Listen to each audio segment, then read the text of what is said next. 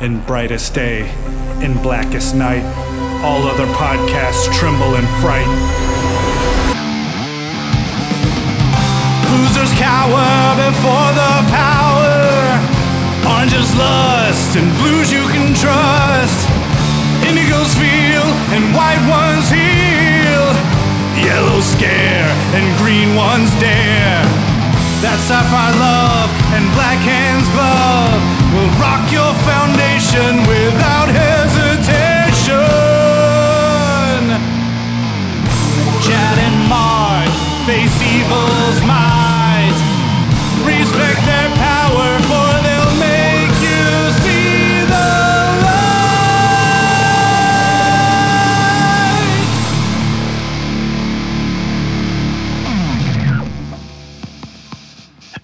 Everybody. I'm Chad Bokelman, I'm Mark Marble. and this is the Lantern Cast. Episode 281. Star Trek Green Lantern Stranger Worlds Volume 2. Four through Woohoo. six. That's right. The Four through end. six. Hopefully for Uh, a while. yeah, this is a uh, IDW DC Comics uh, crossover, um, and uh, and uh, we're just gonna cut. I was, I was trying to think of something else to say. I was like, yeah, all right. Well, that's about it. Good night, everybody. so uh, Mark's gonna take issue four. I'll take five, and he'll take six, and uh, that'll wrap up this. Uh, this volume two of this crossover. So, Mark, you want to go ahead and take number four? I will jump into number four. Let's do the creative team. Mike Johnson is the writer. Angel Hernandez art.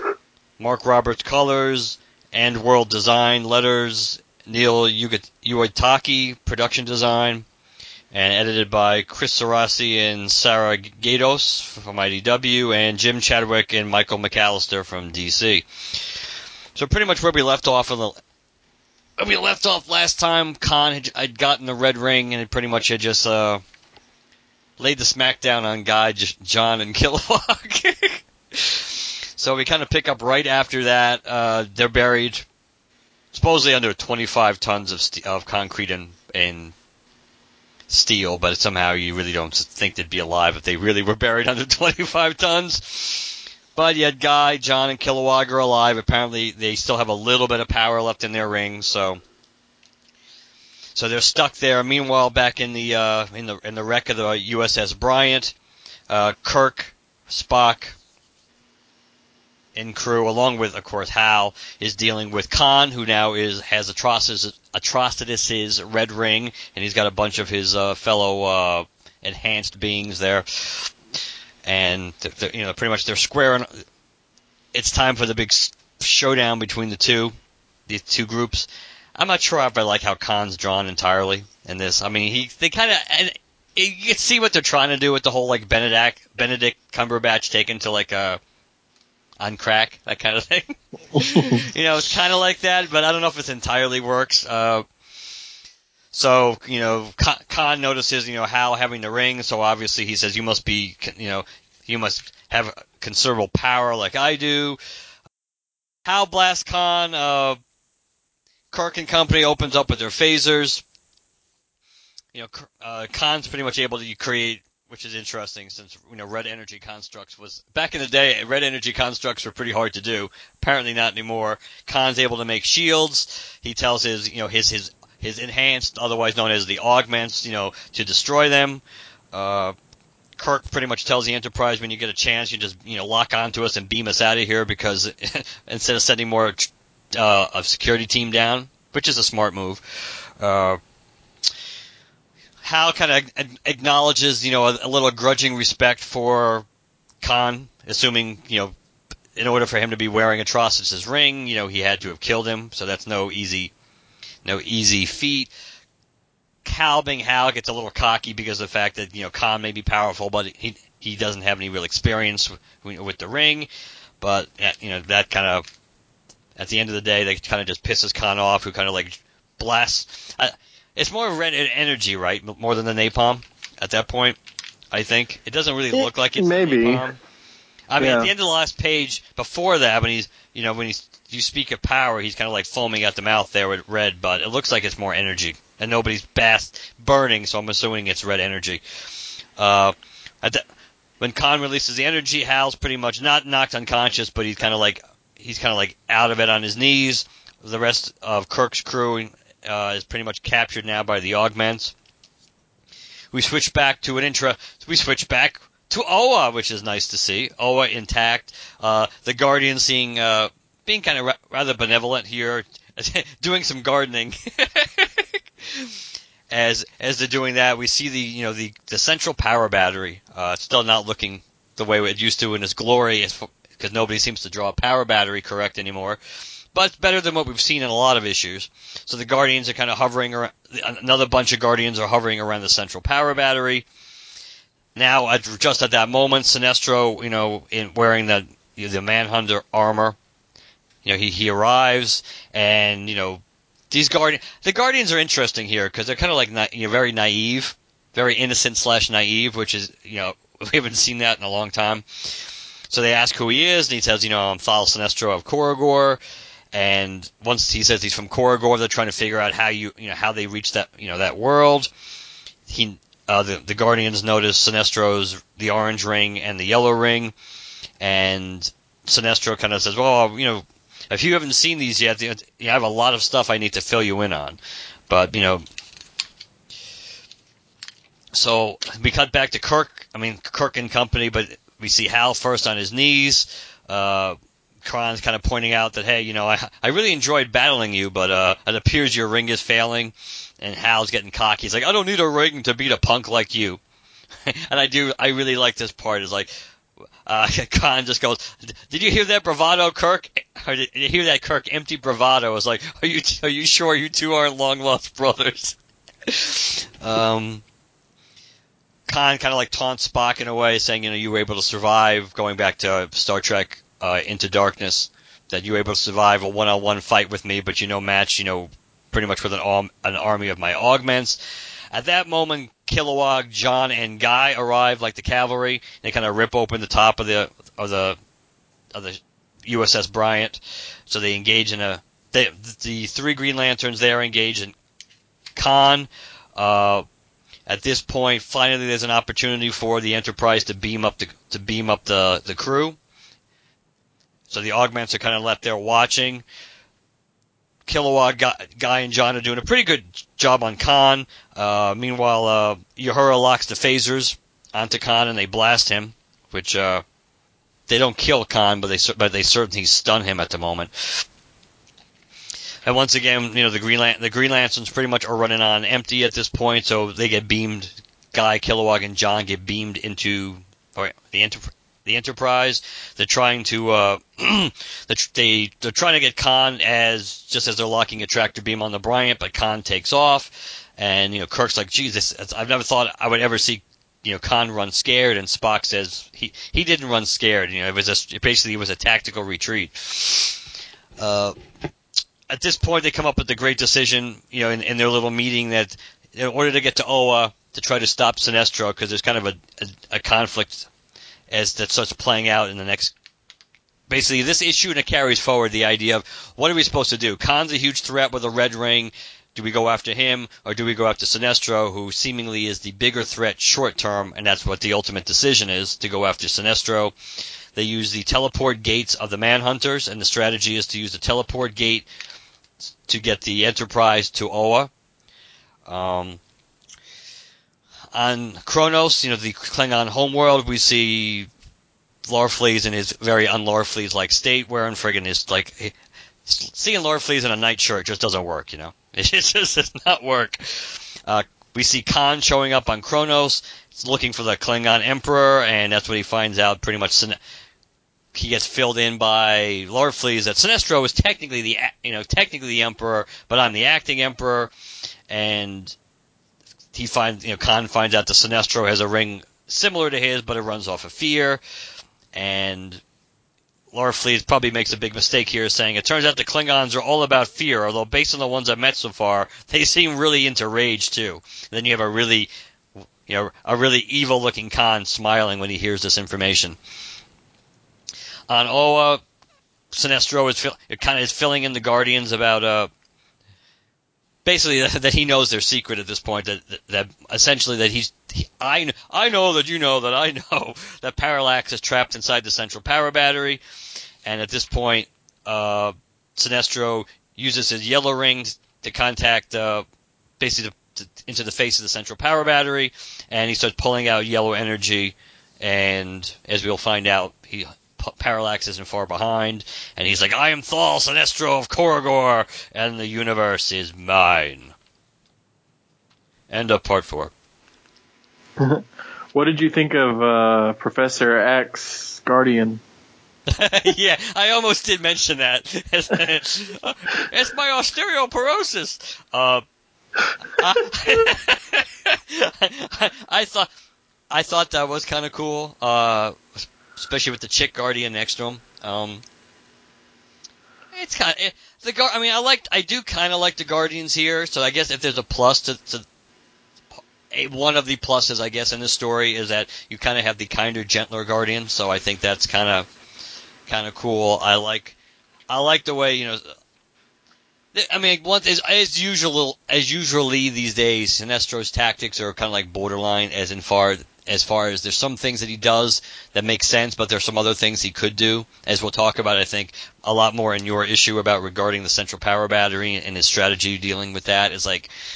Uh, I mean, I, I don't know. It's uh, he doesn't seem to always be thinking big picture. Uh, but it was it was kind of cool, and I like the fact that you know the whole parallel. Of course, realistically, Sinestro was just he really is just assuming because we know we're in a different universe and things are not playing out exactly the same. He he is kind of just going. I mean, it's a logical hunch, but he really is going on a hunch that, that Parallax is trapped in the central power battery. It it, it could not have happened yet in this universe. but, yeah, but He's kind of taking it for granted that everything is happening, even though it's a different universe. Yeah, and Earth itself is on a different timeline. Yep that everything is happening in a certain order of events the exact same way it happened yeah. in his universe. Yeah. God, Larfleeze looks so bad. I know we both yeah. have, we both have talked about how horrible he's looked in these Star Trek books, but he just seems this issue seems to be like the epitome of it. I mean, it just he he he looks like a werewolf Abe Lincoln. He's got a pompadour. Yes, he does. and, and, My hair kind of looks like that. and, and, but yeah, but you're not you're not wearing that crappy night shirt. I'm, I'm, the only thing worse would have been a big like orange speedo to have him in. I'm wearing one of those two things. I'm hoping it's not the speedo. I'll take the night shirt, Chad, over you. It, it's your robe, isn't it? Come on. They've been uh, my smoking jacket. Uh, let's see. Um, as far as I, I'm not sure I understand Khan's motivations. I mean, is he really just a conqueror? Yeah. Did I? Mostly. I didn't really get that. I didn't get that feeling though from Into Darkness. But that's the background of the character. So essentially, he essentially, yeah, he is. So okay. I agree that, that that wasn't a huge. That element wasn't played up a lot in Into Darkness, but based on the background of the character, yes. Mm-hmm. Um, yeah, he's the only one who I don't really see as Benedict, Benedict Cumberbatchy in terms of him looking like the character he's supposed to look like.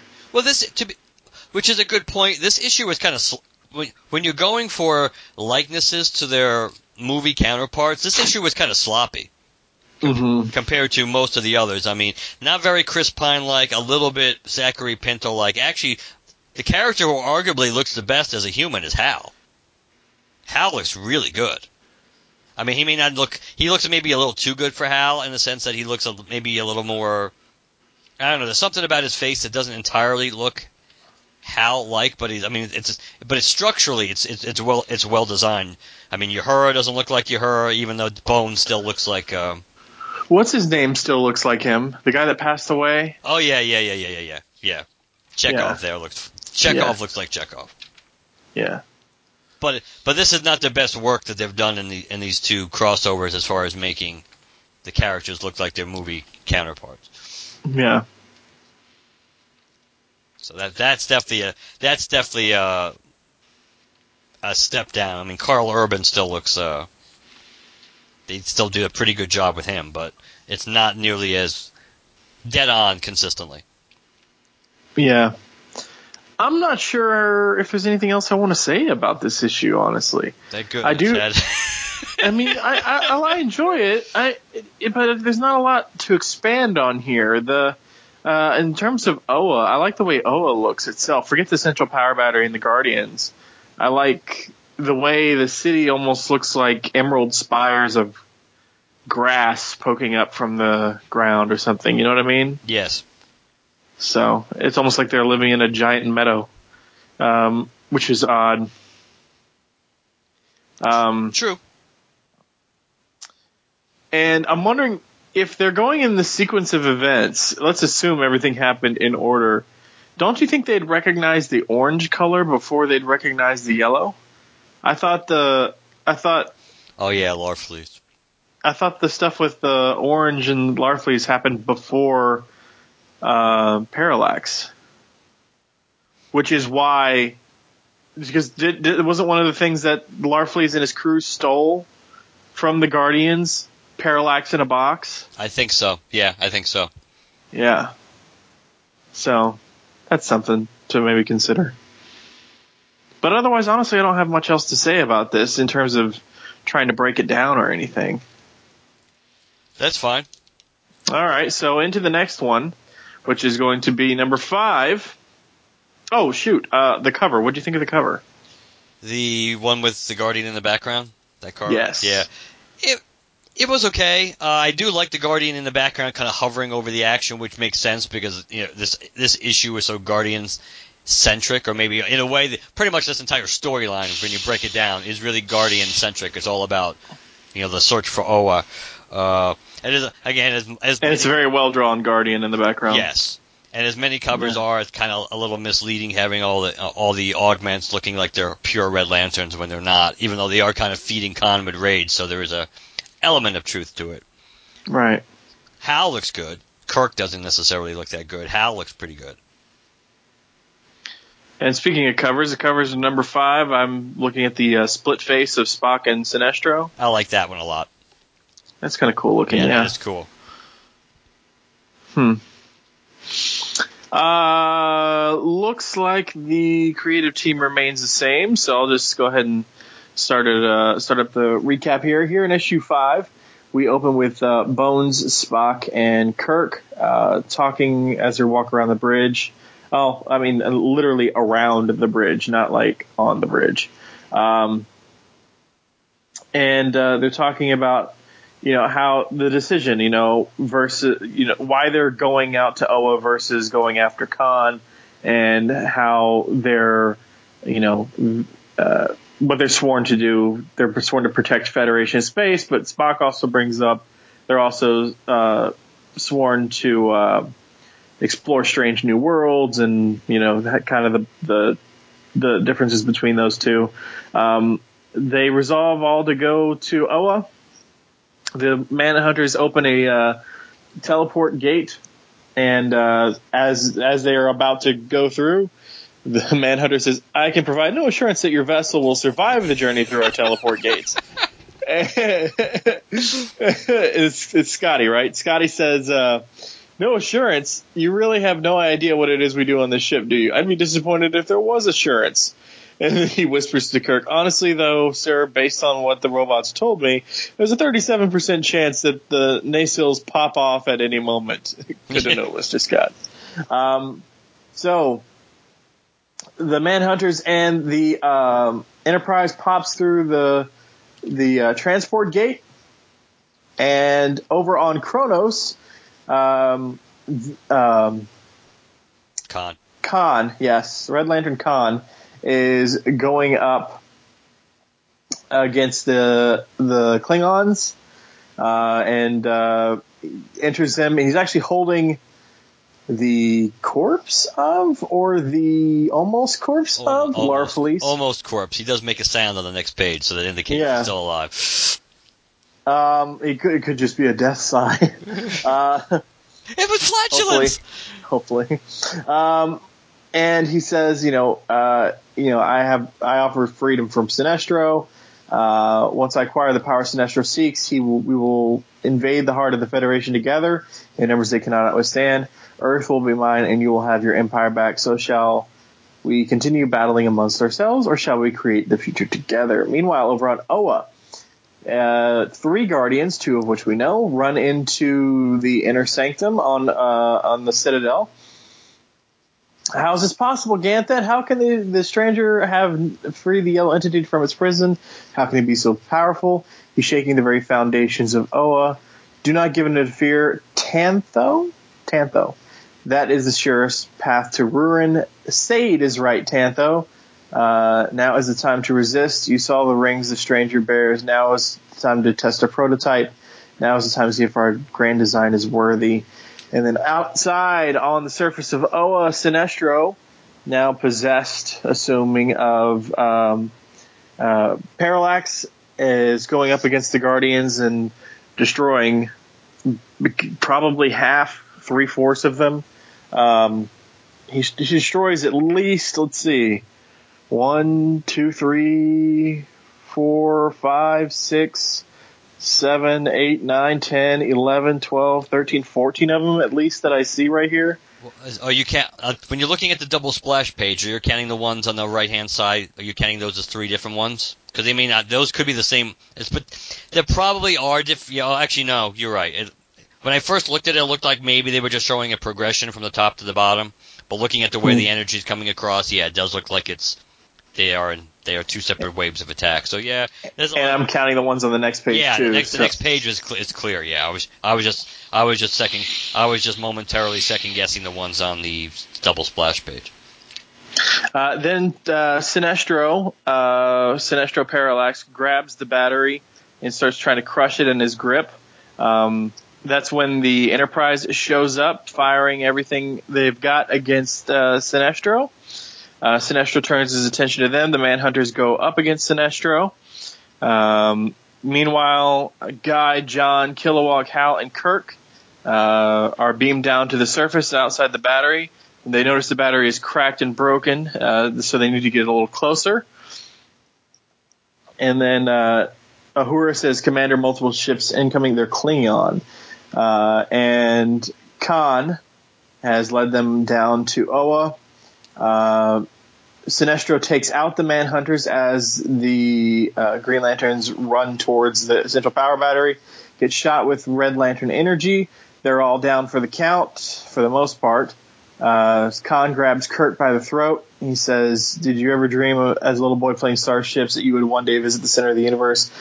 I can't think of a better place uh, to die." And then uh, Ganthet, Tantho, and Sayd within the Citadel say, by the sacred pages of the Book of Oa, may you find a worthy bearer and sing and send out a ring. And James Tiberius Kirk of Earth, you are chosen. And that's when uh, Khan steals a line and says, fascinating. Um, and Sinestro and Khan have a little exchange. Uh, and uh, which Kirk responds with, "Both of you stop talking, captain's orders," and it's to be concluded. I like this issue better than mine.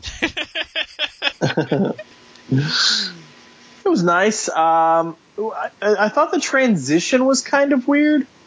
So, Kirk, Kirk gets his ring, and that you know powers up. Khan's shock slash maybe power projected off of him, and then Sinestro and Connor right next to each other.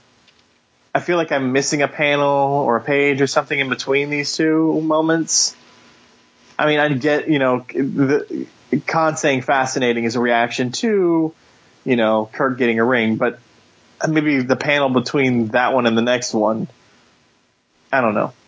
It just seems like there was that meeting was began and over really quick. that yeah, that's that's true. That's a good observation. Um, I feel like the uh, Guardians need to up their uh, metallurgy skills if the battery can crack that easily. Um, But whatever. Yeah, and and, I, and, and like I kind of hinted at, I don't necessarily think that's the best strategy for Sinestro because it's not like Sinestro couldn't wield the Green Lantern ring. True. So why why? So basically, he's he's he's counting his his whole plan is counting on keeping Parallax in him long enough, I guess, to what to maybe help to build the, the yellow central power battery somewhere. Because if he, if for some reason he loses Parallax, he just his ring is going to be is going to drain again. So hmm. at least if he kept the green power battery alive, uh, or or or took a took a green ring or something, at least he could char- he could charge up. He could charge himself up off of that. I mean, he could he could technically rule the universe with the Green Lantern power battery just as well as anything else. So, I mean, I understand why because you're trying to t- you're basically trying to disarm your your enemy, but of course there's only like three Green Lanterns, not counting Kirk. There's only like three Green Lanterns, four Green Lanterns left. So, I don't know. I think again, short short term it may have made sense. Long term, you would think keeping the battery alive might have might have been a a better plan, but I don't know. So now, I do like the way when when Sinestro is kind of like inside like this big energy, almost like this big this big energy construct of being warped by parallax. I kind of like that. That's that's pretty neat. I like that. Yeah. Um, let's see. What else was I going to say? Oh, so central power battery, ion in there? You think? Nah, I don't. No. I mean, if parallax exists, so. Uh, the Manhunters. I feel like Sinestro took them out too easily. It was predictable that that happened. I kind of I'm I'm just I kind of feel bad or was disappointed that it did happen like that because they seem to be potentially beneficial, as in they could have been cool allies in this universe. But Well, they're they're still in here, as we'll get to when we cover your issue. They're not all that's true. destroyed, That is true. but yeah. Um, his alliance with the Klingons, given the way things end in this series, I feel like it was kind of a useless step in the story. I can I I can see that. I can. All they have to do is really show up with the Bryant. And it's Starship against Starship. And that's enough, plus the augments and plus Red Lantern Khan, right? Do Yeah, you, you really need to also show up with a whole freaking armada of Klingon warships as well? It seems like a little bit of overkill. Potentially, uh, I could understand the idea of trying not trying not to mess around, but Yeah. but let's let, let's be let's be honest. In these Star in the Star Trek crossovers thus far, the the the master strategy being used across the board has not always been the best by one or both sides. What do you think of uh, Kirk's uniform as a Green Lantern? it's a little. The boots are interesting. The boots are interesting. I mean, the shirt is so. I mean, in a way, it's just sticking with you know the star, you know the star Starfleet thing that it kind of works, but It's also a little Kyle Rayner and a Yes. little John Stewart. yes, Yeah. and, and of course the new 52-ish with the way the belt, the whole belt design, the whole Mhm. yeah. So he does kind of look Chris Pine like there, so that's a plus. I def- yeah, I de- you definitely could get a little, there's a little bit of Kyle in that design. Uh, the gloves, I don't like. The gloves are kind of weird, but I don't think it's the gloves. I, those are those are the cuffs of the shirt. Based on the way he's standing there when uh, Sinestro and Connor yeah, standing you're in front right. You're right. It, it is. It is. It is the cuffs of the shirt. Hmm. All right. Anything else about this issue? No, I don't think so. All right. On to issue number six, The end. Oops, I just. which was I think is a really cool cover. I feel like I feel like I'd like it better if there was a different artist on it because some of these characters look really strange. yes. Um, but I love the layout. Like I, I would I would expect this to be the cover of the trade. Yeah, it would make sense that this if it happened to be that way. Yeah, if you look at if you do look at the cover again, you know Hal for the most part looks pretty good. Kirk and Spock look pretty good. Actually, don't mind. I don't even mind uh, Carol there. Kilowog looks bad. John Stewart, his haircut is weird. Uhura and and Guy don't do much for me on this cover either. Sinestro looks cool. Khan doesn't quite look Khan like. He almost more, looks Khan almost looks almost like super kind of almost Superman like in a way, which is Super Superboy Prime. Yeah, you could see. That. Yeah, or uh, emo Tobey Maguire from Spider-Man Three. He doesn't quite have. He he doesn't quite look Tobey like, but but but yeah, he, he def, there's something going on there, so or not going on there, as the case would be. uh, let's see. Uh, creative team remains the same. Mm-hmm. It looks so that's good. So that's one less thing for us to go through. All right, so we're back back on Oa, and it, it's you know we have Hal kind of looking up at this and seeing what's what's going on. It's I, I do kind of like the way they have the the figures all kind of like bathed in their respective colors. I have one one figure in bathed in green, and and I even like the way the shapes are almost indig, indicative of uh, the emotions. That you know, there's nice nice round bubble for green. It seems like it's almost peaceful or serene. The red is kind of like jagged and almost like a. I'm not supposed. I don't think it's a real shape, but almost almost. But you could almost see like a dragon's head in it, and Sinestro almost looks like a bird, almost like a phoenix kind of thing. But you have the, but Kirk's, but Hal's looking up at this. He doesn't realize who's the Green Lantern yet, because uh, he re- he's just talking about I should be dead. You know, it's hit a direct ri- hit from a red ring blast will do that, but it looks like somebody recharged their ring in time. But then he's noticing everybody else who's still on the ground, and Kilowog looks like he's having a seizure. but and that and that's when uh that's when everybody realizes that uh you know Kirk Kirk is the new Green Lantern and he's pretty much taken on Khan and Sinestro at the same time. Even though obviously Khan and Sinestro really have this, they don't really trust each other at all, which is kind of cool too. It's like it's like yeah, we'll team up against this guy, but then I'm probably going to take you out. That's what each, that's what they're thinking themselves. Um,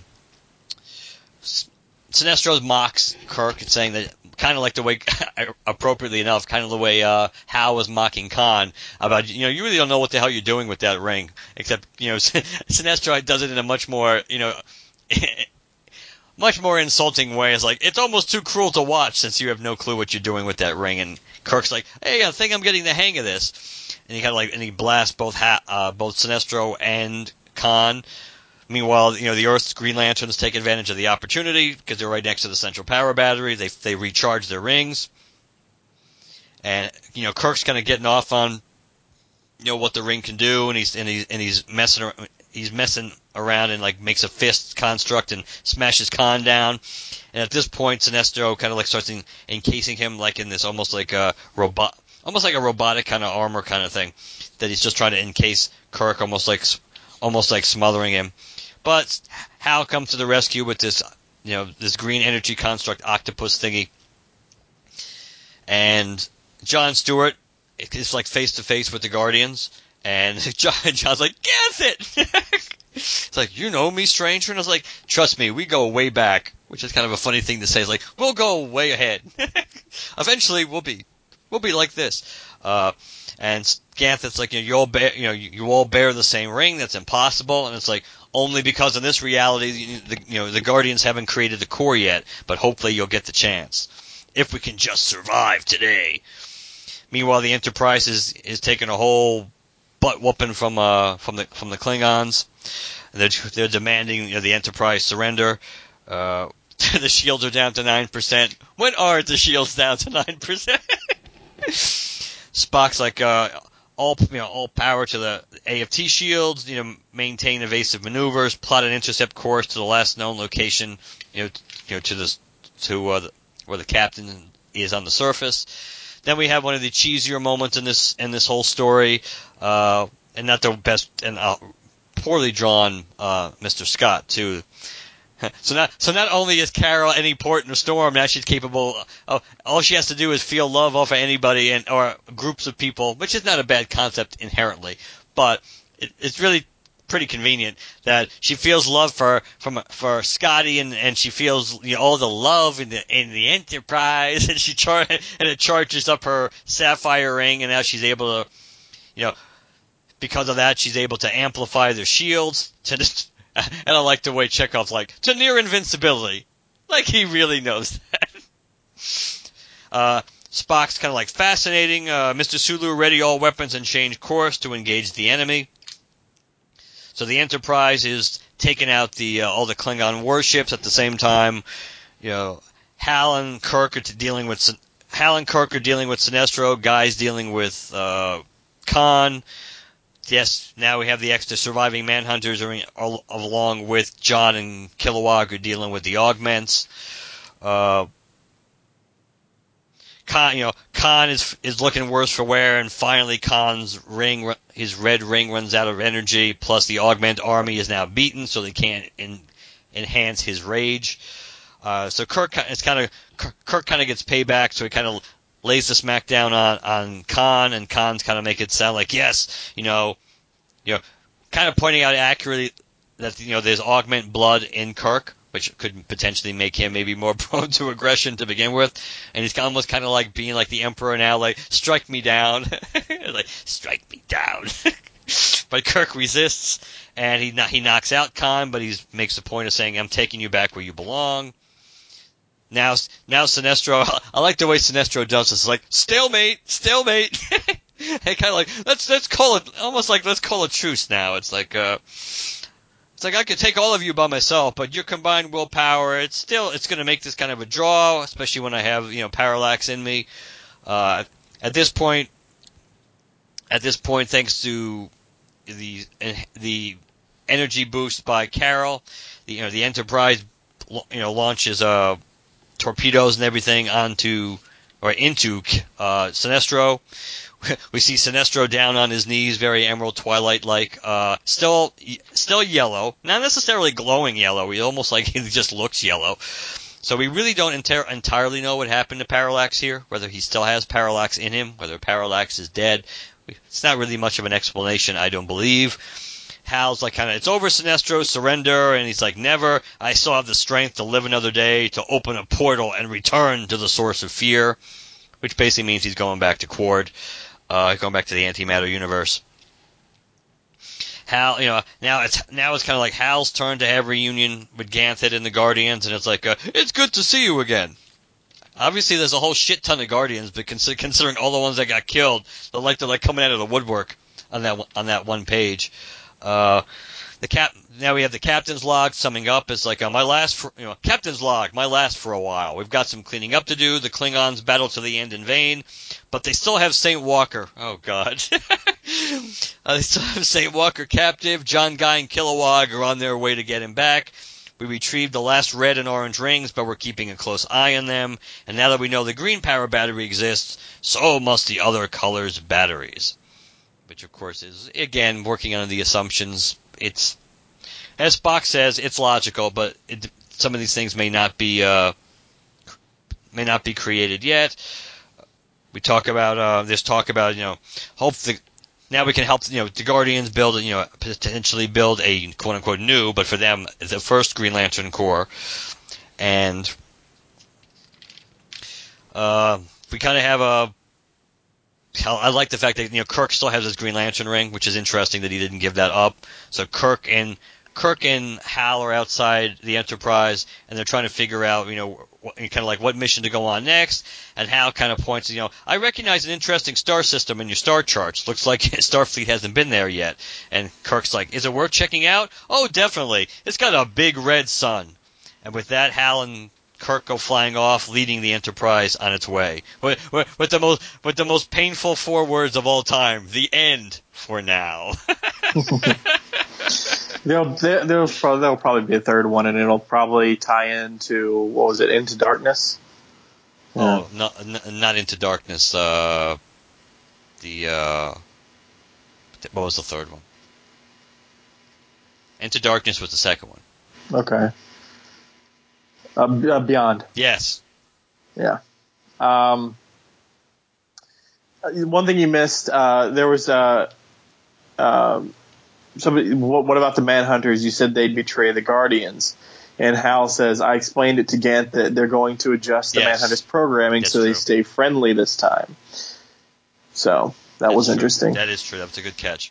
I did notice it when I read it. I just didn't do. I, I dropped the ball during the recap. Your boy Saint Walker. I know. He, he, bringing hope everywhere he goes. Yeah, Yeah, he, he he's bringing hope that somebody somebody will write a friggin' good story and know what and know what to do with him, except either killing him off on the first page or taking him out of the story. Two Star Trek stories so far. St. Walker's been incapacitated pretty much 90 percent of the time. Now he does look he he he looks like he's in pretty good shape considering that he's chained up, but. I like the consistency of the knowledge check here. We call it the antimatter universe. It exists alongside all others, including this one. So that's true. Uh, the uh, the way at least the way I was always explained to it is the multiverse is real, but there's only one antimatter universe. Interesting. Like it's the, you can get to the antimatter universe from any reality, but it's all the same antimatter universe. There's not more than one, or the, each universe doesn't have its own antimatter. Yep. Okay. Which always made me think if you're lost in another universe, could you get back to your universe by way of the antimatter universe? If it undercurrents all others, can you access all others from it? Or only the universe in which you came from when you went into the antimatter universe? It's an interesting question. Pa, I mean, you might be able to get back, but it probably wouldn't be easy. Yeah. Um, let's see, what was I going to say? Well, Larfleeze, I guess, is technically probably maybe still alive. Maybe still alive, but they've got his ring and he was bloodied and crap after it. I'm going to say he's dead. I bet you he's a prisoner. He's just a prisoner. He's probably a prisoner of the of whatever Klingons are left. Just like Atrocitus. When we last saw Atrocitus, I, we don't necessarily. I don't think Atro- we weren't. We were not 100 percent sure Atrocitus was really dead because he certainly was still wearing a, a Red Lantern uniform, but he shouldn't have been wearing either, and he should have been dead just when the ring was ripped off. But, yeah, his heart his heart is dead, right? Yeah, but I don't. But I thought there was something when we did that issue that indicated that might not have been the case because I know I pointed that out.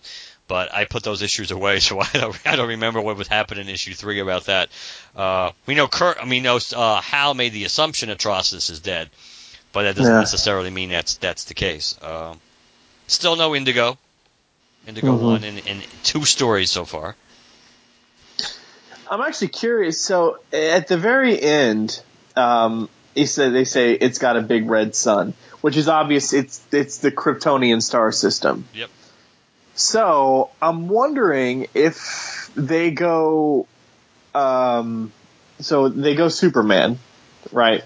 That's the assumption. Next this the next series they go Superman, uh, and they somehow tie Krypton and Superman and the Lanterns into the Star Trek Beyond storyline because the first Star Trek storyline kind of follows seeds left over from the first Star Trek movie. This one's following the second one. We're assuming the third one's going to follow the third movie's subplot, uh, kind of, right? I guess probably. I mean, it's probably a safe assumption. So Kryptonians, but we also have to take into consideration the other alien uh, beings that that star system has to offer, which is Daxamites. Yep. And if they go Daxamites, they could go, Sodam Yat. yeah. Um, and the the you know the immediate thing I thought about when I read that was a Sodam Yat Green Lantern, also Superman Green Lantern, which you know that's one of my favorite concepts is that one kind of Elseworld story that Jim and I recap. It's not really an Elseworlds, but kind of. But it also got me thinking: if Saint Walker is imprisoned, and if there's no, if they're if they're going after the other batteries, so it's I'm kind of like making these connections. The other time I've seen people commission Superman as a lantern, what he'd be a good fit for, I've seen Green Lantern. The other one I see most often, Blue. Blue Lantern and Superman. So I wonder if the third story, if we do indeed end up getting a third story, will be Blue Lantern Superman being recruited by Saint Walker after they find the blue uh, power battery and Sodam Yat becoming a Green Lantern. Or, or Sodam Yat going bad because somebody else gets to him before the Green Lantern Corps, or there are other famous there there there are other there are other famous Daxamites. There's Mon-El, which you know is part of the Legion of Superheroes and currently appearing on uh, the season two of Supergirl, which is today's Monday. I think tonight was its uh, season finale. they just wrapped up this big Daxam storyline, so that's why I've got Daxamites on the brain. But I was just kind of thinking, you know, if they're going to that star system, Daxamites, Kryptonians, Superman, Blue Lanterns, uh, you know, Sodam Yat. I mean, there's there's a lot of stuff to be mined there, but I'm also curious how they would tie it into Beyond because if we take the logical assumptions, this storyline is not taking place in place of Into Darkness. We're already assuming Into Darkness has already happened, and this is Yeah, the Lantern equivalent follow up to that storyline. Right? Yeah. Okay. So I'm just curious. I, I, I would have to like see Beyond again and try and figure out what elements they could cherry pick from that sort of leftover plot and throw in with uh, with the elements that they could be going by heading to the Kryptonian star system. I was also curious. Was um isn't uh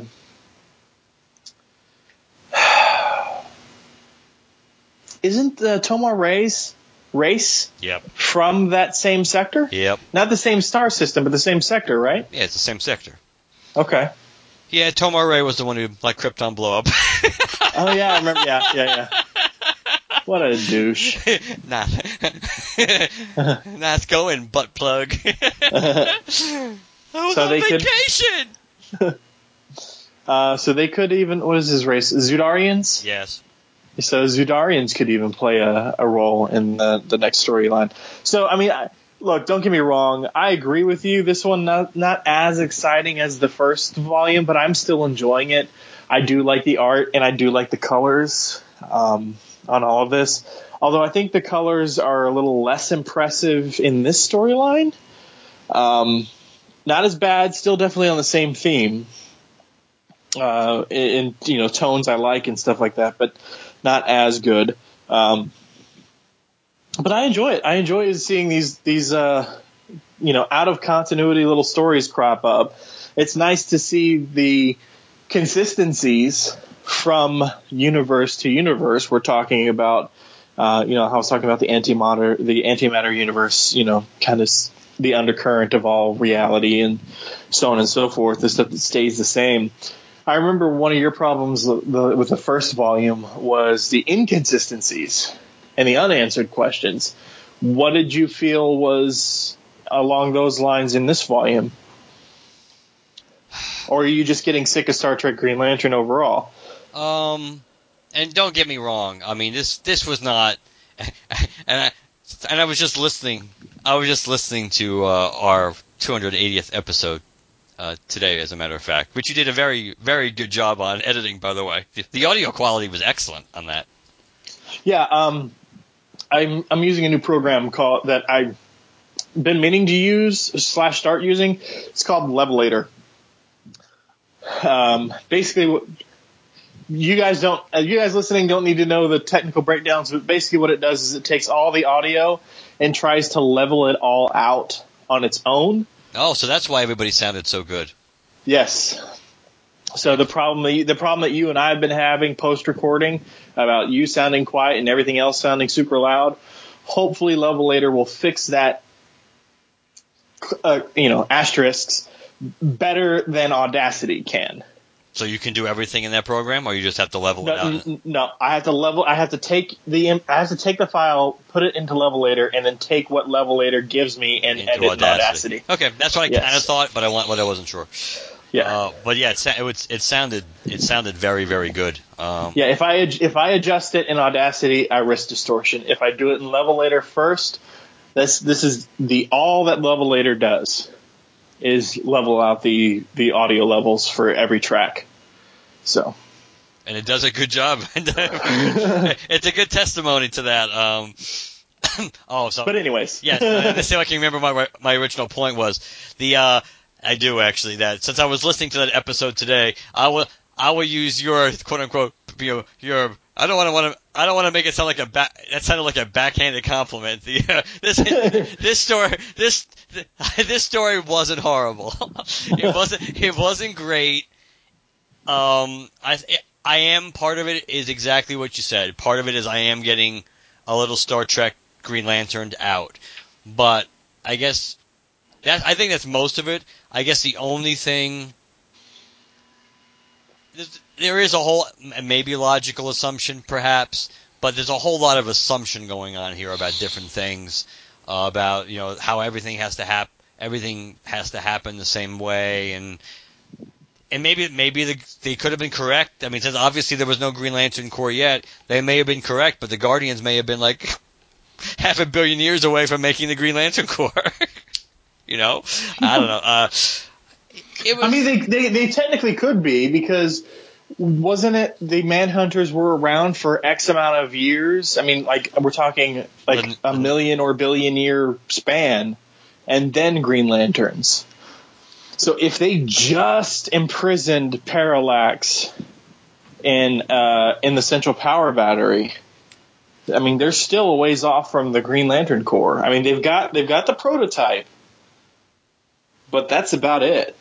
And according to what we know now, what has been revealed to us, the Green Lantern Corps were were, cre- created in response to the first Lantern. Remember? Yeah. and then put in cold storage. Yeah. In case of emergency, break glass. Actually, Sinestro says something interesting here. Um, it, well, I think it was in my issue, maybe, or was it in yours? Um, and, and I think it was maybe, maybe issue four might have been. Um, let me find it here. Tell me, well, where where's the scene? Where's the scene take place? And maybe I can help. It's in issue four. It's towards the end. Uh, yeah, here you go. I know that several years ago you encountered a terrible being who threatened the universe itself. He doesn't say several decades, centuries, millennia. He says several years. So it's only been a couple of years. So are we assuming he knows that just but but how would he but how would he really know that from the Manhunters? Um Guardians uh, don't don't forget there is some knowledge we don't have. Because the universe in from which Hal, John, Guy, Sinestro, all the other lanterns come from is a universe where Blackest Night Part 2 happened and Nekron was successful. True. So there is some stuff we have not yet seen as to how quote unquote our universe ends. So maybe he acquires that knowledge down the road. Yeah, well, I guess I guess that is possible, but again, it, it's juggling, you know, the the the now completely altered timeline to try to. That's why that's what struck me about it. It's like several years ago, so it's not it's not like he's going to be able to find that out from anybody in in an hour in this current universe other than the Manhunters because nobody else even knew about the Guardians or Oa could get there. So it's not like it's common knowledge. So the only thing the only thing that made sense from this universe, if he was going to get that knowledge, would have been from the Manhunters. Yeah from the you know from being able to ch- you know to tunnel into information they have related to the Book of Oa. Um, I would have liked to see in this final issue more interaction with the Guardians between the Lanterns. Um, maybe not like a full on like info dump from Lantern to Guardian or anything, but more of after the fact. Like, hey, yes, we acknowledge that you're from the other universe uh, hey, we do have this power set, and I'm sorry, we can't send you home. Yes, your universe is dead. Um, I don't know if I can't remember from the first series if Hal and company were absolutely sure that their universe was dead, or if that they just assumed that it was. You know, you could have the Guardians confirm that and say, "Yes, you are welcome to stay here, and please help us build the Green Lantern Corps." And Kirk, you can be a part of it, and you know, just kind of like a, um, you know, a mission statement or something from the, directly from the Guardians instead of secondhand through some of the characters that we get later on. you know, we'll you know, where Kirk says we'll help the Guardians build a new Green Lantern Corps to be ready when he does. But hearing that, or hearing that slash seeing that from the Guardians themselves, because in my mind, no matter how nice these Guardians seem, the Guardians would still be skeptical and want to keep an eye on the lanterns. Yeah, I would agree. So it'd be interesting to see that dynamic play out on a page or two. So. Is there anything else about this issue, or maybe the series overall, that you wanted to comment on before we wrapped up? I, it, I mean, it was a it was a pretty fun read overall. I'm not gonna say I'm not gonna lie. I mean, I think the Planet of the Apes is more intriguing from issue to issue. I think there's more interesting.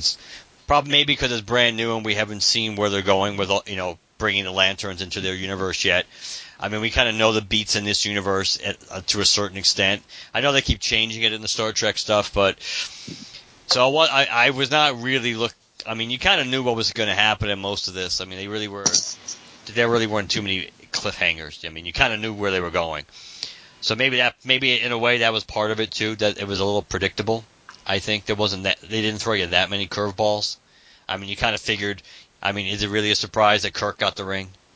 No. I mean, really? I mean, I mean, in a way, you could make a case they foreshadowed that even when Khan was uh, fighting Hal, and he was kind of like talking to Kirk. It's like, "You sure you guys aren't long lost brothers?"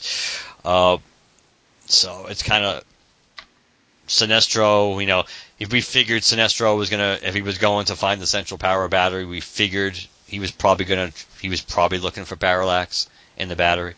Um, doesn't make it a bad story. It just it just it wasn't. I certainly wasn't anticipating anticipating it issue by issue as it came out. Yeah, I gotcha.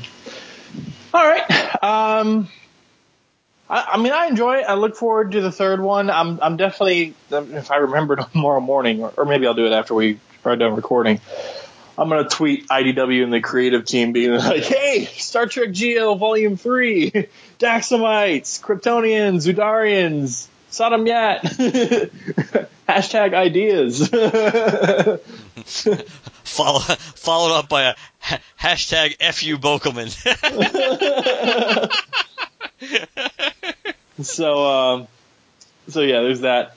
Uh, before we uh, go into closing, though, Mark, you wanted to talk about some of the solicits that we uh, saw online, right? Yeah, I noticed today they had the full. They, do you? I don't even remember what month. You know what month, month they're for? Uh, I don't know. June, they, they, might be June solicits, but I don't know what. Uh, I'm not. Give me a second. I'll bring it up while we're talking. Uh, but it's it's interesting because some of the some of the things some of the things that we speculated about you know what what we were going to see and when we were going to see it as far in the state in the state of the Green Lantern episode that we kind of you know we kind of saw some of these things already coming to uh, coming to fruition in the uh, in oh the August solicits that's what they were. Um, it's just, and I'm trying. And the important thing is when they come out. Okay, so these these are these are these are the August the August solicit. So we know that we you know we t- we talked about the uh, we we talked about the, the original seven Green Lanterns that were that were create that were given the rings to deal with Volthoom. Well, we're going to be seeing those real quickly in in the Green Lantern storyline because apparently apparently uh, Jessica and Simon ended up back in time and they had to basically help I guess fight along with these seven lanterns. I'm assuming against Vol- Volthoom. Uh, so that's that's that's going to be the storyline that's coming. That's beginning in August. The out of time storyline with Simon and Jessica. The those big celestial looking things we saw in Hal Jordan the Corps. That that's they're they're going to be they're going to be showing up and uh, I guess I guess they're called God Killers. Is this what it seems? It kind of seems like that's what they're being called. Those those emotional emotional spectrum colored ro- celestial robot things that they're going to be showing up in Hal Jordan the Corps in August. And guess what? They get to team up with the new gods. Woohoo! At least they seemingly are on the same side. Not that I not that I really give three pounds, but but See, see, it's interesting. The only thing that bothers me about stuff like that, and this is, we've seen this happen before, is that when we, you get an issue kind of foreshadowing stuff that's going to happen, all these threats that are coming to the Corps or down the road, and like all of them happen within like the next five issues. it's like, I mean, there is something to be said. I mean, not to be contradictory. I mean, we want some plot point. We want plot points explained. Obviously, we spent three hours talking about it. But that, with that being said, there's the idea that there are some things that you kind of, you know, you lay the breadcrumbs, breadcrumbs and build. Like you don't need to see all the. I mean, we saw those like crystal like energy construct things that we that, that now after reading the Rip Hunter stuff, we kind of know what they are. That was shown in the you know that Xudarian filler issue with showing the future threats to the Corps. We we saw these you know these god killer things, which of course that's going to follow you know right after the Rip Hunter arc. Pretty much, this thing is going to give or take.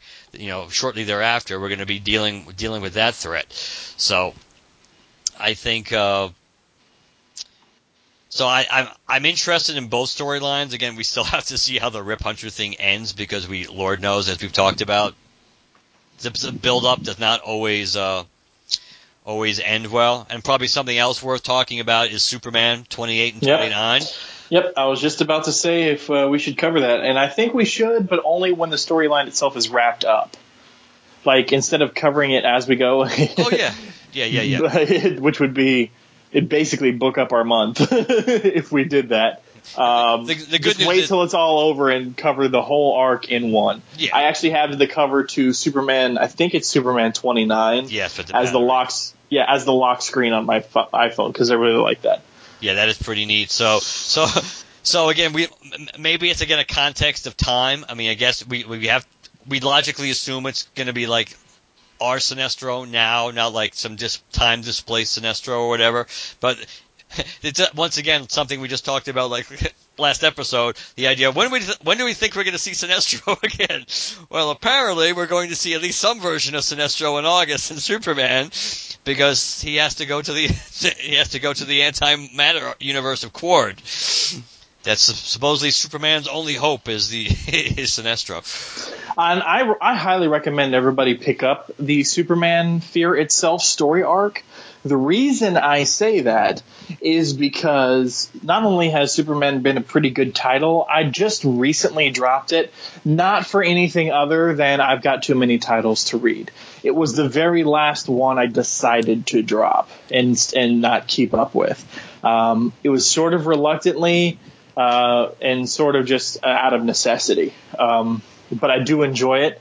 I recommend it not only because it is a good series, but also because it it's written by Peter J. Tomasi and Patrick Gleason and Keith Champagne with art by Doug Mahnke. so it's like a Green Lantern book. it's essentially an old school Green Lantern book featuring Yellow Lanterns and Superman. so I highly recommend with Tomasi, Gleason, Champagne, and Mahnke all all on this book. It's you're you're talking some people who seriously know their lantern related lore. So I'm expecting some really great shout outs and some I mean it's Doug Mahnke, so the art is gonna be pretty great too. Don't get me wrong, I still have issues with Mahnke in terms of like the way he draws human faces. And St. Walker. yes. Um, but however, we are talking Yellow Lanterns, we're talking Sinestro, and we're talking Qward. So if that doesn't scream an opportunity for Mahnke to go crazy with some cool alien designs and fearsome looking monsters and stuff like that, I don't know what else does. Luckily for so, me, I'm already reading Superman. I mean, yeah.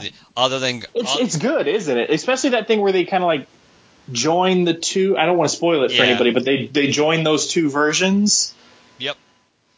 Yeah, they did that well. It was still kind of crazy and convoluted, but at, at the same time, it, it made sense in yes, a way. And obviously, that's going to play into the Doomsday Clock, which I guess theoretically we could, if we wanted to take talk a few, have a few moments about the Dooms, which again, it's kind of, it's kind of sort of another thing we talked about, even though this is clearly not the big, big, big Watchmen DC Universe event, but it is a DC it, it's a Superman Doctor Manhattan event essentially, but it's it's it is a it is a melding of the two. I mean, at least they cross they're crossing over, and hopefully we'll we'll of get.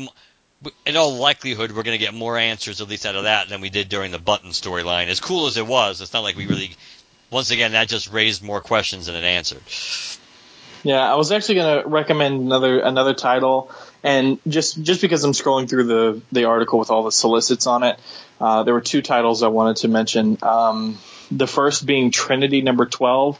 I read the first few issues of Trinity, but because I was also reading Superman and Super Sons and a couple of other various things, I, I thought Trinity was just kind of overkill, at least in terms of character exposure for me personally. Again, not that it was a bad title, it's just kind of again out of necessity. But Trinity number twelve starts in uh, a a storyline called Dark Destiny, and it's Superman, Batman, and Wonder Woman must turn to the mystic trinity of Deadman, Zatanna, and John Constantine when Red Hood, Artemis, and Bizarro are sacrificed into the depths of the Pandora pits by Circe and Ra's al Ghul. so like it's it's a pretty cool, cool lineup. It's almost like uh, Justice League Dark in a way. True. Plus, with Deadman and, and Constantine in there, have you have you seen the animated Justice League Dark movie? I have not. It's actually I enjoy it. Uh, I recommend if you can rent it or something. I wouldn't buy it full price or anything, but if you can rent it on iTunes or, or something like that, I would definitely recommend doing that. Um, and the other thing I was going to mention is uh, for those of you who like Tom King, and a lot of people do, he wrote the Grayson series and, and stuff like that. Uh, you did mention New Gods. He's going to be starting a new series um, about Mr. Miracle. Mr. Miracle is getting his own series right now. Uh, well, in, in the month of August. So that'll be cool. I'm actually going to scroll down a little more to see if the August uh, Scooby Doo team up is solicited. Uh, there's a lot of new God stuff for what if there's a lot of new God stuff they're pushing in. Uh, oh, it's Hoagy's Alley. Okay, never mind. It's Top Cat instead of like one of the DC Comics characters. It's it's the Top Cat cartoons, which is fun, and, and I'll I'll read it anyways, um, because that's that title does not let me down. Um, wow, there's a lot of the New Gods special. Yeah, there's a it's a it's a big month for New Gods. There's a lot of there's a lot of there's one shots and and this, a lot of graphic this... novels put. So uh, it's obviously a a concerted effort to push the New Gods in August across the board, not just in the uh, in the Hal and the Corps story, and not just the Mister Miracle series. Is it for whatever reason it seems like this is our 75th go around to let's push the New Gods. Oh, we got another one we might want to read, buddy. Which one? Manhunter special. I saw that, but I didn't see. But I, this, the description didn't seem in. Let me go back, unless I missed it. So, Manhunter special, written by Keith Giffen and Dan DiDio, art by Nick Bradshaw, backup story written by Sam Humphries. So that's the now, and the Demon story. Yeah. Uh, big uh, cover by Bruce Timm. Big game hunter and private detective Paul Kirk has marshaled his skills to fight crime as the mass vigilante known as Manhunter. For those of you not aware, go listen to the Secret Origins episode. Um, Manhunter is a title in the DC Comics universe. It's not just the robots, although the robots are a thing. Um, and kind of, if you go with, I guess, Millennium's own history in terms of that storyline, they're all kind of connected. um, but now crime has reached epidemic proportions that may push him to the limits and draw the attention of the Golden Age heroes Sandman and Sandy, plus a short story writ featuring Etrigan the Demon by Sam Humphries. I, I, don't know. I think it'd be interesting. I'll def- I'm definitely going to read it. Whether or not we'll cover it on the show is obviously up to, to up to the both of us. But yeah, I definitely would want to read it. The Black Racer and Shiloh Norman special. Yep, I just saw. So there's more new gods. Yep, and they got a lot of a Jack, couple of Jack Kirby trades. Yeah, the, the Sandman special. Yeah, there's Good a lot grief. of there's a lot of stuff. I mean, it makes you wonder entirely why. At least that's written by Jurgens. Speaking of which, what I started to say was, I do like Superman, but I, I think I like I think I like the the stories that are being told in action. I think I like a little bit better. I think there's more stuff with Mr. Oz going on in action. Hmm. And I do like the the Superman Revenge Squad that they're they're doing now because because we finally have we really have Cyborg Superman back. We have Hank Henshaw Cyborg Superman back.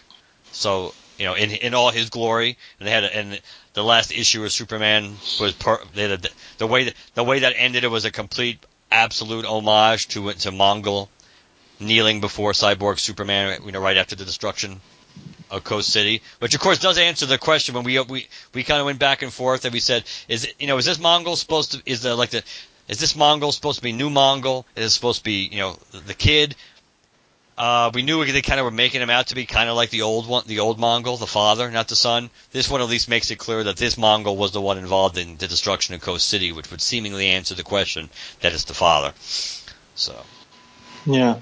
Uh, another thing to keep into uh, consideration based on these solicits here is um, remember in the uh, in State of the Green Lantern Union we were talking about how they should uh, start collecting some Golden Age stuff. yes. Green Arrow, the Golden Age Omnibus, Volume One. and, and they and they couldn't wait. They they just couldn't wait at all to get that the button into a deluxe hardcover. so the thing just ended like last week, and here, and here and here it is. Buy four issues in a deluxe hardcover. Yeah, 1999. God. Don't do it, people. Anybody listening, don't feed the trolls. Four issues in a deluxe hardcover for 20 bucks is not worth it. No, but even to be fair though, so many of those covers had, so many of those issues had the special covers, the like, like the lenticular cover, which would, which probably meant the issues were like around five bucks to begin with. So it, it might be the same amount of money. yeah.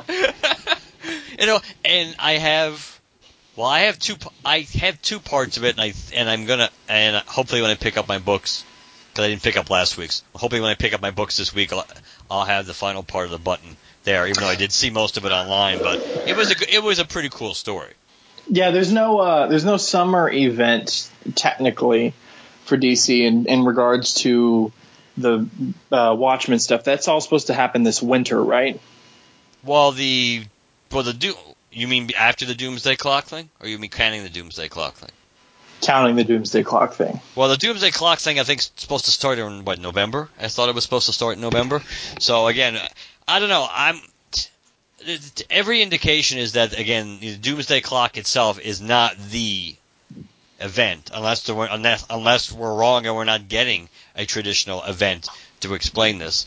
Uh, we know we know Johns is writing it, which is not a surprise. We we we figured that out, but you would have to think that if this is not the big Doom, the Watchmen DC event, that you would have to think next year 2018 is the year that we'll get it. You would have to think this is paving the way for it. Um, but it'll be it'll be interesting. It'll be interesting to see uh, how they do that. Yeah, I'm pretty sure I heard something about this winter is when we're supposed to be figuring out all that. So Yeah, because even the Doomsday Clock isn't that supposed to be like four or five issues? I think. uh, I'm not sure. I think. yeah, I, I thought it. I thought it was. I think it's. Yeah, certainly not a. It certainly isn't a, a one shot. I'm trying to see if it said uh how many how many issues it's going to be. Um, but either way, it, it should be uh it should be pretty cool. All right. Anything else? Well, one thing of interest, uh, give or take, if my math was close to correct, I think this is the 148th episode we've recorded in one shape or way, shape or form since we took over the show. Uh, I was I was I was looking at our countdowns at episode 300 and then trying to figure out how many. Then the thought occurred to me: how we know we're going to be. By the time we get to issue 300, that'll be what 131 regular numbered episodes for for us. Um, 131, 131, I think. I think that's right, or give or take. Uh, 130, something like that. But it's uh so it's going to be. So I was trying to figure out how many episodes we actually did because obviously we have spin-offs and we have special episodes that we didn't give numbers to. 2016 was big for that. I noticed. we had we had a whole bunch of episodes to start the year that we didn't we didn't put numbers on. Uh, so based on our current tra- tra- you know trajectory here, we'll probably get somewhere between the end of October and the end of November. We'll hit 300, barring any unforeseen disruptions in our recording schedule. Chad, and, And if we uh, if we time it just right, we might be able to do it for the anniversary too. that's December. If it's supposed to hit, if huh? that's December for us though. No, the the LanternCast anniversary. Oh, the original. Okay, yes, that's that's well. That's one of the things we'll have to look at because I kind of I kind of looked ahead, and again, depend. It really comes down to we have to make sure we keep recording, and it also has to come come down to the like the number of spin-off episodes we're going to have. That will determine if we if we only had one spin-off episode and we released every week. I think we would hit it by the end of by right right around Halloween. But if we have, and I factored in one, I factored in one pre-birth because I know Jim and I were planning on recording in June.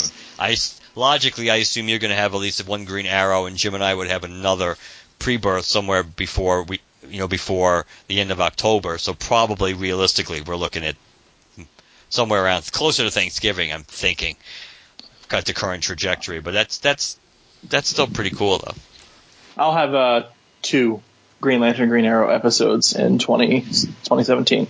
Well, I mean, not including the one I, I have two more because GL the the 85 should be out. You know, the one covering the Speedy Does Drugs stuff should be out this year, which means I have w- one more issue to cover before I get to that episode. Gotcha. So I should have three issues being reviewed, but two episodes of the of the presents show.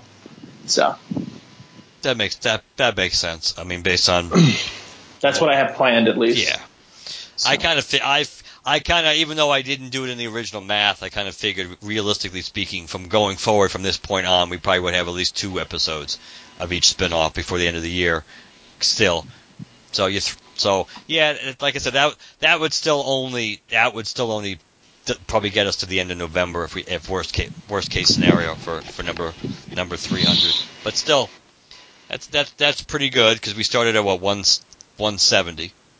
170 was our first one. So that so uh yeah, so that's that's pretty cool. And then and then we're still on pace. We're still up. We're still on pace to have more episodes done in five years than than during the Jim and Dan era. we did slack off a lot. I noticed on releasing last on releasing last year. We only had I think we only had 40 episodes recorded last released last year, and we had 46 in 20.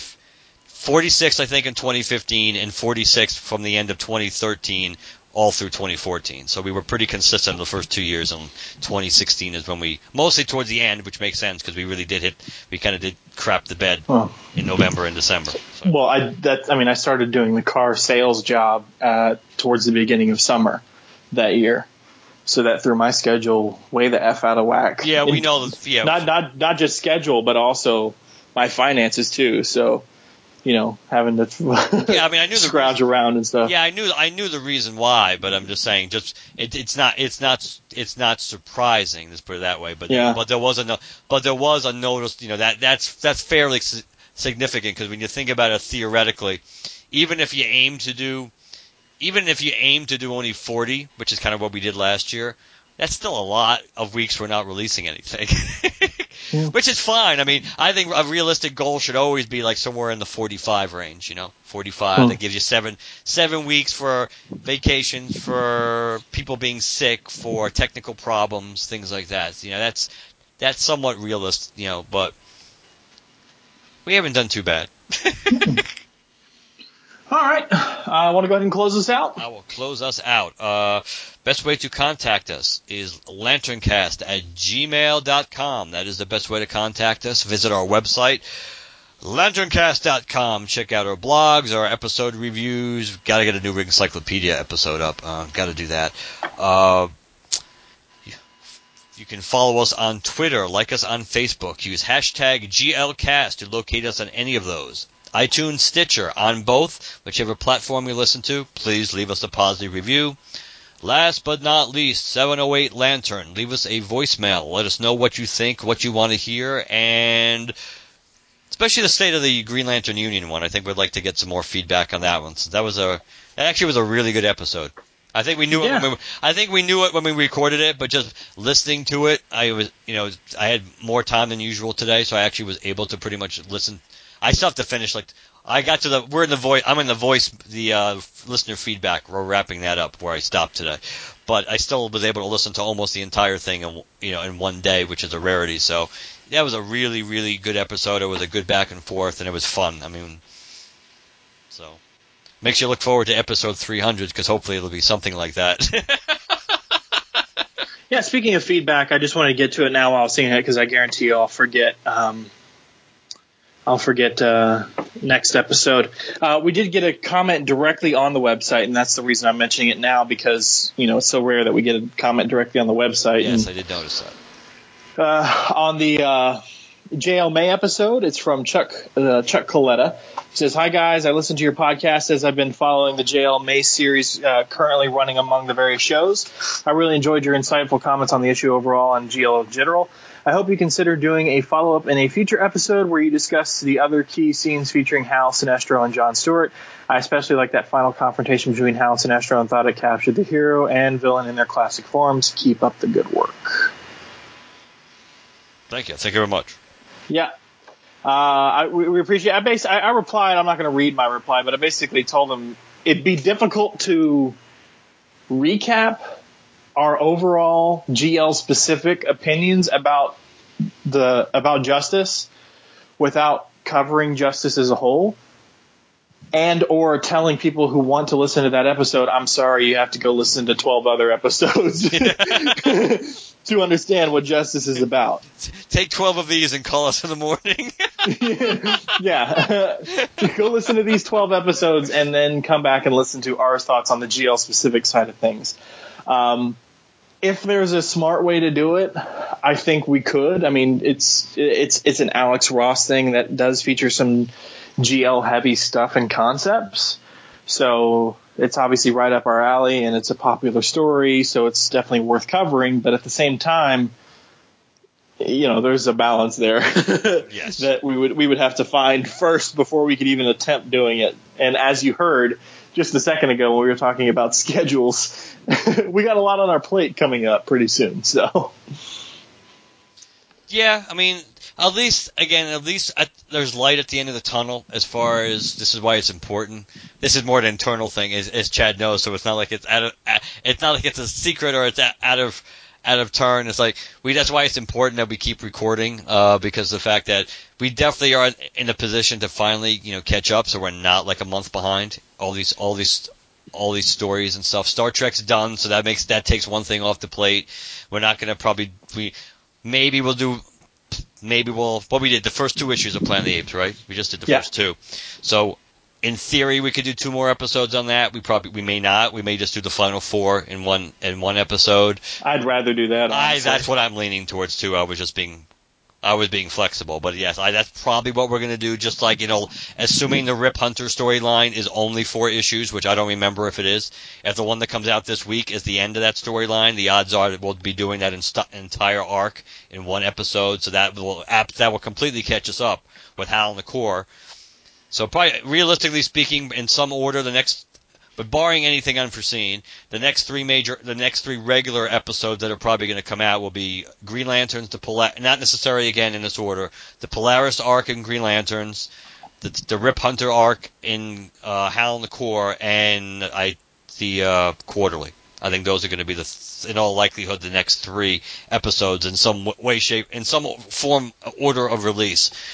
So, but we should be in good shape by the end of June, and then then at least it takes takes a little bit of pressure off because now we can at least do. Well, at least have at least at least if not two, we'll at least have one episode a month where we can actually do something we feel like we would like to do, not what we have to do.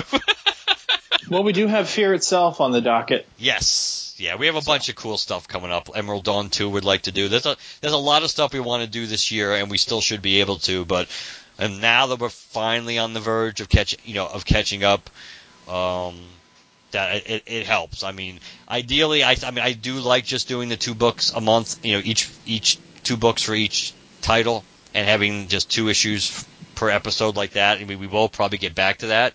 but at least because the arcs have been a little longer, it has made it somewhat more manageable to catch up by just saying we're going to do this arc.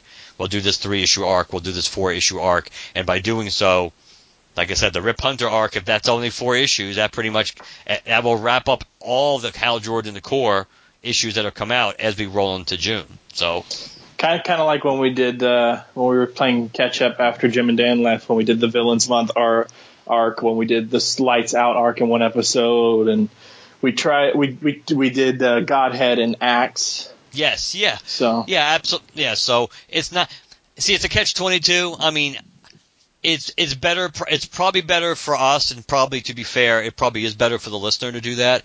I feel bad on some level because under normal circumstances, and not because and we we may have, I think we've talked about this on the air too before that it's not that you want to throw content out just to throw content out. It's like, hey, this is a five minute episode, but it's an episode. no, that's I mean I don't think either one of us wants to do that, but I, I kind of have taken pride in the fact that we've been able to release lots. You know, we've had lots of episodes or and things like that, and we have uh, clearly in our attempt to catch up over the last couple of months we theoretically probably have lost. You know, by the time we get done catching up, we probably would have lost uh, maybe at least like three to four episodes that we normally would have had because we're condensing and we're doing four issue arcs, we're doing three issue arcs. So I mean, so it's a you know it's kind of like a trade off, but at least it's at least because the way the arcs are structured, it it certainly lends itself to being able to catch up easier and it does kind of flow. Sometimes it flows better. You know, it kind of worked out doing the, you know, the Quest for Hope arc all together. I think the Rip Hunter thing will work pretty well when we do that together. Um, so yeah, I think so. I think overall it, it it has worked pretty well, and at least we'll we're on the verge of being caught up, and that's that's pretty cool just because it gives us flexibility. Sounds great. All right, guys, we'll talk to you later. Good night, everybody. Good night.